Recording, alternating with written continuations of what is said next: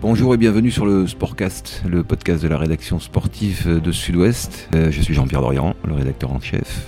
Et aujourd'hui, nous allons parler évidemment rugby avec euh, Arnaud David. Bonjour. Bonjour. Et Denis Capes-Granger. Bonjour. Bonjour Jean-Pierre. Bonjour Arnaud. Les deux spécialistes rugby euh, de la maison. Aujourd'hui, avec un thème dont on a beaucoup parlé, mais pas encore dans ce Sportcast, et dont on n'a pas fini de parler, c'est le top 14 peut-il se remettre du coronavirus? Question un peu abrupte, mais euh, qu'il faut se poser. Arnaud, Denis, euh, comment déjà, comment dire, l'état du malade Dans quel, dans quel état a-t-on laissé le top 14 euh, là, maintenant, à mi-juin où nous sommes? Bah, Le patient est plutôt stabilisé, on va dire.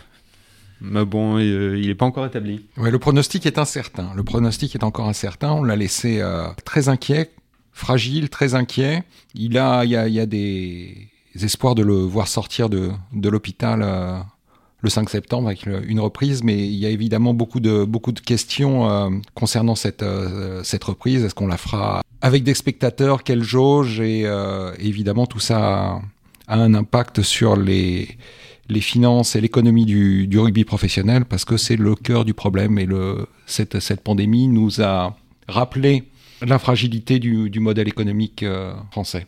Qui peut dire d'ailleurs merci à l'État, puisque comme beaucoup d'entreprises, il a bénéficié du chômage partiel, ce qui lui a sauvé un peu la peau euh, pendant cette sale période. Vous dites on l'a laissé le malade et vous avez raison, c'est exactement le terme. Euh, on l'a laissé donc depuis un petit moment. Euh, ça fait longtemps que les spectateurs français n'ont n'ont pas, pas, vu de match avec des joueurs français sur le terrain. On, parlera dans un autre épisode de l'international, mais déjà au point de vue national, c'était bah, C'était au soir de la 17e journée, c'était le 29 février dernier. L'UBB caracolait en tête du championnat, avec 8 points d'avance sur le second, 21 points d'avance sur le 7e qui était le stade toulousain. Jusque-là, tout se passait bien. Et puis, bah, du jour au lendemain, tout s'est arrêté, mais ça, vous le savez déjà. Et là, patatras, euh, on décide, euh, en pleine crise de Covid, pas de champion, pas de fin de championnat. Enfin, on va revenir sur tous les épisodes, mais euh, il y a eu beaucoup d'épisodes, c'était tumultueux parce que euh, finalement le, monde du rugby qui se flatte souvent de sa de sa grande unité, de sa solidarité, là c'est entre déchiré comme il sait le faire avec euh, avec beaucoup de talent, chacun a parlé pour sa paroisse. La grande famille.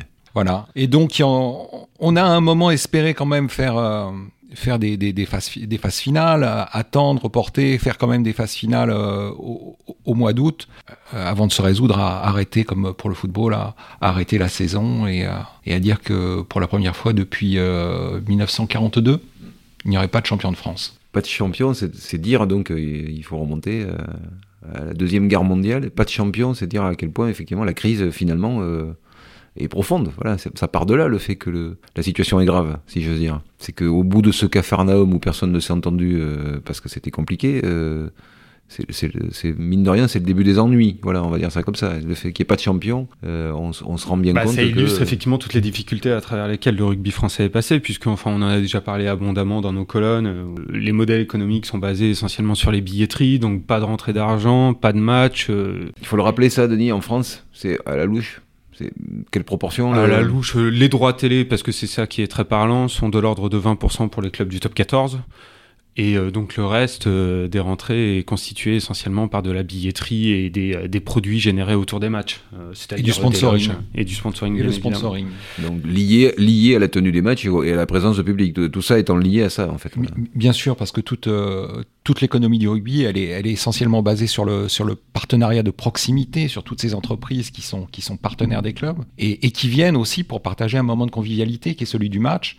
Et donc, si euh, s'il n'y a pas de match, il y a pas de cette économie-là s'effondre. Hmm. Et si on insiste sur ces 20% de droits télé, c'est pour rappeler à quel point, le, contrairement à leurs euh, homologues du foot, les clubs n'ont pas de branche à laquelle se rattraper euh, si le reste s'échappe, en fait, tout bonnement. Et au milieu de tout ça, qu'est-ce que pèse la masse salariale dans les clubs de rugby professionnels français? C'est près de 70% des, des dépenses d'un club. C'est ça. Donc à 80% dépendant de la billetterie et du, de la présence, et donc et à 70% obligé de passer par la case masse salariale. C'est c'est un peu le, le nœud gordien du problème du rugby français. Ouais, donc le rugby français, enfin en top 14, euh, les clubs ont pu s'appuyer sur les, sur les mesures de chômage partiel, mais bon, elles ont été quand même coûteuses parce qu'il y avait quand même un gros delta avec un salaire moyen euh, dans le top 14 qui est de l'ordre de 20 000 euros Or, le chômage partiel, je vais pas vous rentrer, je vais vous épargner les chiffres, hein, mais bon, on est à, faut les à donner la aussi, fourchette ça- de ça 4, permet de 000 comprendre. euros, 4 000 euros grosso modo est couvert par par euh, le euh, par l'État. Donc euh, forcément, il y avait un delta qui était à la charge des, des clubs qui était important. C'est pour ça d'ailleurs que les clubs de Pro D2 s'en sont beaucoup mieux tirés puisque les salaires étant plus bas, le delta à leur charge était beaucoup moins important. On a négocié aussi dans cette période-là sur le, sur le salaire des joueurs notamment? Non, pas vraiment. Le même si toutes les rentrées d'argent n'étaient pas étaient pas arrivées, si les sponsors s'étaient pas avaient pas forcément euh, payé leurs derniers engagements, tout était à peu près budgété pour cette saison. Donc les, les, clubs les clubs sur la sur l'exercice euh, 2019-2020 vont- avec les mesures de chômage partiel, d'accompagnement, vont s'en sortir. Après, il y a les projections sur les sur la saison suivante, et les clubs ont dû engager euh, des, des négociations avec euh, avec les, avec les joueurs sur les salaires, parce que la projection qu'a faite la, la DNACG, qui est le gendarme financier de... Il n'y a pas eu d'économie, pardon Arnaud, je te coupe, il n'y a pas eu d'économie directe sur les, sur les budgets euh, de fin de saison négociés. Sur les salaires, non. Absolument aucune. Bah en fait, ce qui a sauvé les clubs finalement, c'est les bonnes relations euh, qu'ils entretiennent, que la LNR entretient avec Canal+, qui a versé ses dernières traites de 15 millions d'euros, qui a permis de ne pas déstabiliser la machine. Donc effectivement, ils ont, euh, ils ont mis des rustines partout, mais le navire est resté à Ce peu que je veux près... dire, c'est que par exemple, le, le- le staff du 15 de France, l'encadrement du 15 de France qui a, qui a euh, spontanément ou pas, je sais pas, mais euh, sacrifié, euh, je crois que c'est 10% de son 10%, salaire en oui. disant voilà, il n'y a pas eu l'équivalent dans les clubs de rugby français, il n'y a, pas eu de- il y a pas eu de négociation sur l'exercice en cours avant même de parler de, de la suivante. La négociation salariale porte sur la saison prochaine D'accord, d'accord. Ouais, c'est important de le préciser, je crois. Pour, pour- pour y revenir, la DNACG a prévu, en se basant sur, euh, sur euh, l'année qui avait suivi euh, la crise des subprimes, une baisse du partenariat de l'ordre de 30%. Donc elle a suggéré, parce qu'elle ne peut que suggérer, au, club d'obtenir une, une baisse de 30% des, des, des salaires. Et les négociations sont engagées entre, entre, les, entre les présidents de club et les joueurs, avec beaucoup de disparités, mais dans le mode de, dans le mode de négociation. Voilà. Et avec aujourd'hui, on va dire, euh, la moitié des clubs de top 14 qui sont parvenus à un accord, et l'autre moitié qui négocie toujours avec une deadline, c'est-à-dire que les clubs vont devoir présenter leur budget à la DNACG le 26 juin et recevront leur feu vert pour la saison suivante, le, donc le, le 26 juin. Donc il y a donc là urgence à négocier. Pour avoir un ordre d'idée, il ne s'agit pas de rentrer dans le détail, mais euh, citons un ou deux exemples de clubs où euh, un accord a été trouvé. C'est quelle, c'est quelle part? C'est à peu près la même ou- Le, premier, le premier club à avoir annoncé un accord, c'est Castres, qui, est, euh, qui où euh, les, les plus petits salaires sont pas nécessairement touchés de la même manière que les plus gros. Mais grosso modo, pour la faire courte, ils se sont accordés sur, euh, sur 15% de baisse salariale euh, à Castres. Ils ont fait la même chose à Lyon depuis. Ils ont fait la même chose euh, à Toulouse. Euh, Toulouse, Clermont, Et C'est à Montpellier. peu près à chaque fois le même pourcentage Autour entre 10, entre 10 et 15% D'accord. Entre Il y a- 10 et Il y a un plus. cas différent, juste c'est à Toulon, où ce sont les joueurs, alors que Bernard Lemaître, qui n'a pas trop d'angoisse de fin de mois, avait certifié qu'il maintiendrait les salaires, et où les, les, les joueurs ont proposé de même, ou en tout cas c'est ce qu'on nous fait savoir, euh, de baisser leur salaire de 10%, et ça jusqu'à Noël, et à faire un état des lieux à Noël pour euh, soit continuer, soit revenir à la normale. Il y, a- eu des négociations qui ont été, euh, euh, finement, me- parfois finement menées avec des présidents qui, par exemple à, Castres, qui ont taxé les joueurs qui étaient au-dessus de 10 000 euros, voilà, qui ont préservé les petits salaires. Ce qui est logique. Ailleurs, il y a beaucoup de clubs qui ont négocié, des présidents de clubs qui ont négocié des retours à meilleur forfait. Un point, on fait un point Noël, si tout va bien, euh, on- on vous ramène vos, vos salaires. Par contre, il y, a des, il y a des clubs où on cherche aujourd'hui à, à ramener, à baisser la masse salariale et à profiter de l'opportunité pour, euh, pour baisser les salaires. Parce que les présidents se disent, bah, peut-être que j'ai été un peu trop généreux. Ou... Et donc, c'est pour ça que dans certains clubs, euh, ça coince.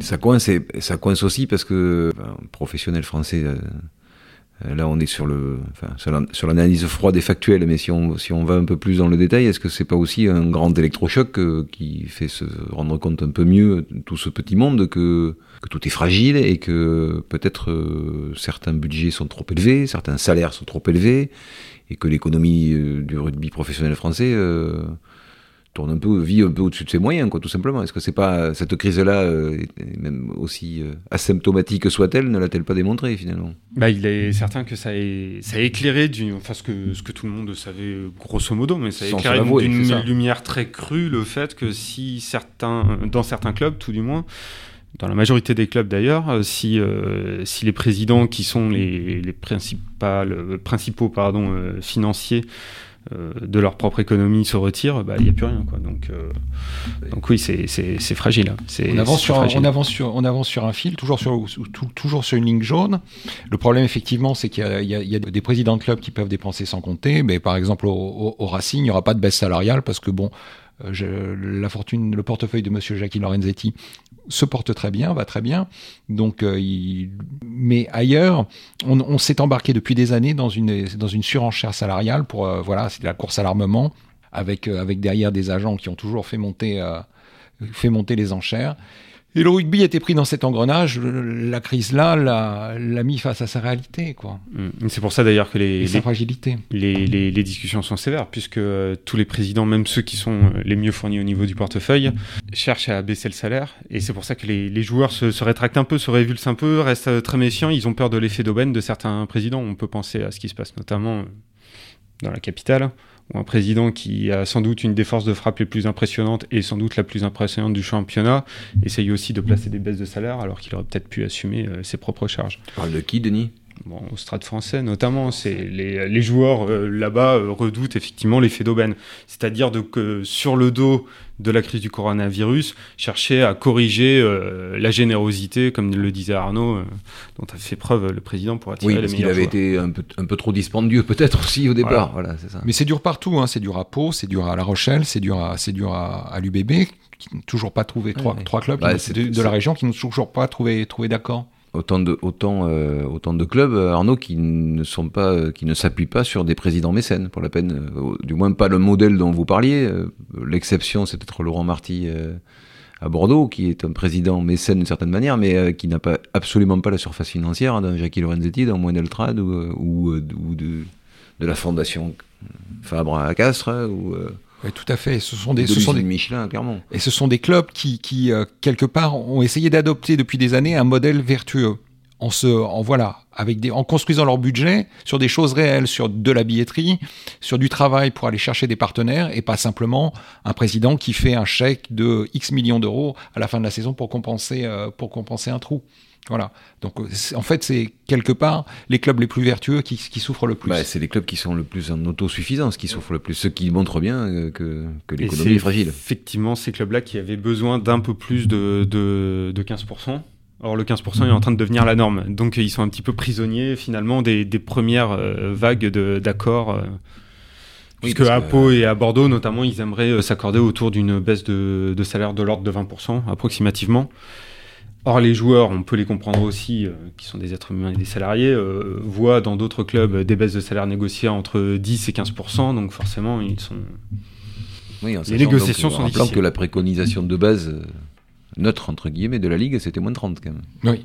Donc, voilà. on, comprend, on comprend la problématique. Alors, ça, c'est une problématique immédiate, là, qu'il faut résoudre d'ici la fin du mois de juin. Et puis sachant quand même que devant le top 14, il y a quand même un grand point d'interrogation qui n'a pas été levé. Quelle sera la jauge?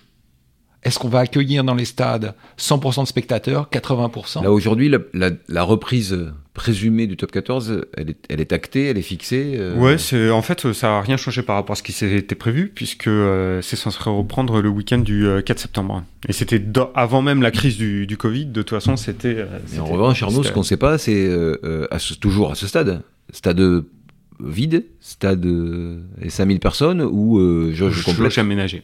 Et là, ça, et là, ça change tout. Ça change tout. Parce que tous les présidents l'ont dit. Il y, a, il y a eu un message qui était très clair, qui était envoyé aussi, des études très claires envoyées euh, au gouvernement. Le top 14 et la Pro D2 aussi ne peut pas vivre à huis clos. Et donc, dans deux mois, deux mois après la, reprise, il y a, les, clubs disent eh on mettra la, clé sous la porte parce qu'on n'aura pas les moyens de, euh, financer euh, nos charges salariales. Donc ce point d'interrogation est effectivement très inquiétant. C'est la grosse différence, Denis, euh, ce que tu expliquais avec le foot, qui effectivement peut vivre à huis clos parce que le. J'imagine que ça serait tout, très douloureux, mais euh, effectivement, quand on a 60% de, son budget euh, à peu près assuré par des rentrées euh, stables et fixes, c'est plus simple. ce qui explique que tous les championnats de foot ont repris actuellement, hors celui, hors celui en France, mais ont repris dans des stades, voilà, dans des stades vides parce que l'économie là, pour la peine, tourne autour du tourne, tourne autour de, des droits télé.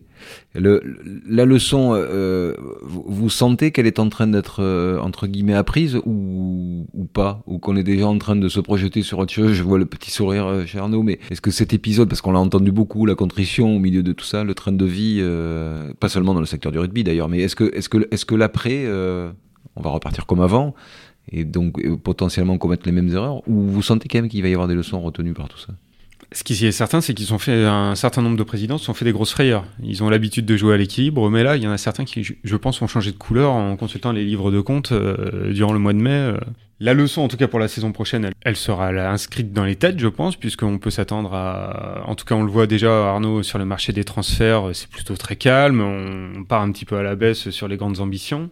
Est-ce que à l'avenir, euh, ça, ça, ça, peut repartir comme Les présidents sont en train de de, s'interroger et de discuter d'une euh, baisse de, du plafond de la masse salariale, du salary cap. De ramener ce plafond qui est aujourd'hui avec euh, un peu au-dessus de, 11-12 millions d'euros, de le ramener à, 10 millions d'euros. Alors on pourrait se dire, euh, super, ils ont compris, ils veulent vraiment faire un effort. Et puis non, quand même, ce qu'ils sont en train de négocier à côté, ce qu'ils sont en train de négocier à côté, enfin ceux, ceux qui ont le plus d'argent, c'est euh, ce que les Anglais appellent un marquee player, c'est de pouvoir compter hors de la masse salariale un joueur, euh, un, joueur vedette, une star qu'on pourrait payer autant qu'on voudrait. Alors euh, bon, ça, peut sembler être une bonne idée du point de vue marketing. Voilà, on va, on va peut-être aller chercher Maro Itoje demain, Boden Barrett et l'amener l'amener pour vendre les droits du top 14. Et donc on repart, on repart comme en 14 là, c'est le on repartira, je crois, grosso modo, il va y avoir de nouveau de, de, la, de la surenchère et de la, course à l'armement. Bah, ce qui est certain en plus, c'est que de toute façon, c'est toute la planète internationale qui est touchée par cette crise. Donc euh, le marché australien est très impacté notamment. Donc euh, même si euh, le, le, pouvoir d'attraction financière du, du, top 14 va baisser, de toute façon, c'est la même chose partout. Donc finalement. Mais ça, ça pourrait être vertueux si, si c'était ça à l'arrivée, si la baisse était internationale. Mais voilà, le risque c'est toujours, on, est toujours d'accord pour dire que euh, le risque, c'est toujours un mécène, deux mécènes, trois mécènes, trois personnes, quatre personnes qui peuvent faire euh, basculer tout un marché juste avec la surenchère. C'est pas plus compliqué que ça. Ou est-ce, est que ça, c'est, régulable? C'est La vraie question, c'est celle-là. Ben, on ne sait pas parce que un exemple, euh, pendant le, confinement et la sortie de confinement, il y a un projet de, rachat d'un club historique du rugby français par des Émiratis qui est porté par Christophe Dominici, qui anime les chroniques des journaux. C'est Béziers, il hein, faut le dire. Euh, voilà, c'est Béziers. Et euh, ben, on parle quand même d'énormément de, recrutement, on parle d'énormément de, sous pour relancer, pour attirer des grands noms. Euh, donc, dans une période où théoriquement tout le monde devrait se rétracter, là on voit qu'il y a encore des projets comme ça qui, je ne sais pas s'ils se mettent en place, mais qui sont pensés. Donc, les mêmes causes. Est-ce que les leçons sont retenues? Ben, Je ne sais pas, parce que 15 jours après, on parle déjà d'attirer les plus grands noms dans un club de Pro C'est vrai. Alors à cette, euh, je sais, je sais pas si ça, à quel point ça influera, mais en plus, il faut savoir que le marché français n'est pas aujourd'hui celui qui attire le plus les, stars étrangères, et que le marché français, le top 14, est en concurrence avec le championnat japonais, et que aujourd'hui, pour aller gagner beaucoup d'argent en souffrant un petit peu moins. Il y a, beaucoup de joueurs de l'hémisphère sud qui se disent bon, on va aller faire un petit tour au Japon, jouer un championnat avec des dates réduites qui est pas spécialement, pas aussi coûteux physiquement et mentalement que le, que le top 14 et on va prendre beaucoup d'argent. Oui, mais c'est pas là la, logique, elle n'est que financière, on va dire. C'est vrai que le, le, le championnat japonais n'a pas l'exposition euh, qu'ont les championnats européens, qu'ils soient anglais ou français. Donc, est-ce que ça peut concurrencer ça et ça n'apaisera pas si je t'écoute bien l'aspect financier, parce que c'est pas là-bas qu'on on, oubliera la surenchère. Donc. Non. Euh, mais est-ce que ça peut être euh, un moyen de réguler? C'est difficile de le, de le, croire ou de l'imaginer. Pour la France, je crois qu'il faut, euh, il faudra qu'il y ait des décisions fortes qui soient prises et et à la fédération et, à la ligue. Celui qui endossera, parce qu'on parle beaucoup, on parle dans les coulisses de, la campagne pour la, présidence de la fédération, mais il y a aussi qui va se jouer dans les mois à venir la la présidence de la ligue Et euh, je suis, on, on, est un peu curieux de savoir qui va incarner quel projet et qui, et qui va se présenter et qui va vraiment vouloir. Un, Là, la tendance, c'est qui le, le, candidat numéro un? Paul Gauze va pas, a priori. Euh... Paul Gauze n'a pas exclu de, de ne pas briguer un nouveau mandat. Simplement, okay, il n'en a pas le droit. Il n'a il a, il a pas le droit. Les règlements lui imposent de, de laisser sa place. Je décrypte. donc il veut, il veut, il veut, je décrypte. Hein, il veut un nouveau mandat. Donc ensuite. Mais il faut que les, il faut que les, les, les, les clubs votent, lui, euh, lui demandent. Enfin, le, une entorse au règlement. Une entorse au règlement. Et surtout, que la fédération lui accorde oui. le droit de changer donc, le règlement. Donc il veut un nouveau mandat, mais il ne l'aura pas. Alors je, je, continue de décrypter. voilà. Et donc si, si, euh, si Paul Gauze euh, ne pouvait pas se présenter, euh, il y a effectivement, on parle de la candidature de Pierre-Yves Revol, qui a déjà occupé le, le, poste avant, avant Paul Gauze. On sait qu'à un moment, Mourad Boudjelal avait, avait, des velléités. Avait des velléités que euh, Jeff Fontenot, le président d'Agen, aussi euh, avait à, à, un moment évoqué euh, sa possible candidature. On sait que lui, il est proche de, de Bernard Laporte. Alain Tingot, à une époque, avait. Et bien sûr, Alain Tingot, oui. qui est. L'ancien président d'Agen. Voilà, l'ancien président d'Agen, et qui est, qui, est, qui est, proche de, de Paul Gauze, assez proche de Paul Gauze, mais qui a un, un élément euh, qui a beaucoup participé à toutes les négociations avec la, avec la fédération ces, ces, ces dernières saisons. C'est un homme de dossier qui n'est pas forcément le, le chouchou de ni des présidents de club ni de la, la fédération. D'accord. Il appartiendra probablement à ce président de prendre des décisions importantes euh, très rapidement. Juste en un mot pour conclure, le, le... aujourd'hui, vous, vous pensez que certains clubs du rugby français sont en danger ou pas? Là, déjà aujourd'hui? Si les stades ne se remplissent pas, sont, sont vides à l'automne, oui. Parmi les plus grands. Oui, parmi les plus grands. Parmi, parmi les le plus titré euh, le de plus France. titré, le Stade Toulousain, bien sûr, euh, Bordeaux. hein. Bon, on, attend donc euh, plutôt avec impatience, euh, surtout pas ce mal-là au top 14 au rugby français, mais euh, il faudra que les leçons soient tirées. Merci monsieur pour, pour, pour ces éclairages, et on se retrouve euh, très vite pour un nouvel épisode. Merci à tous, à bientôt. Merci.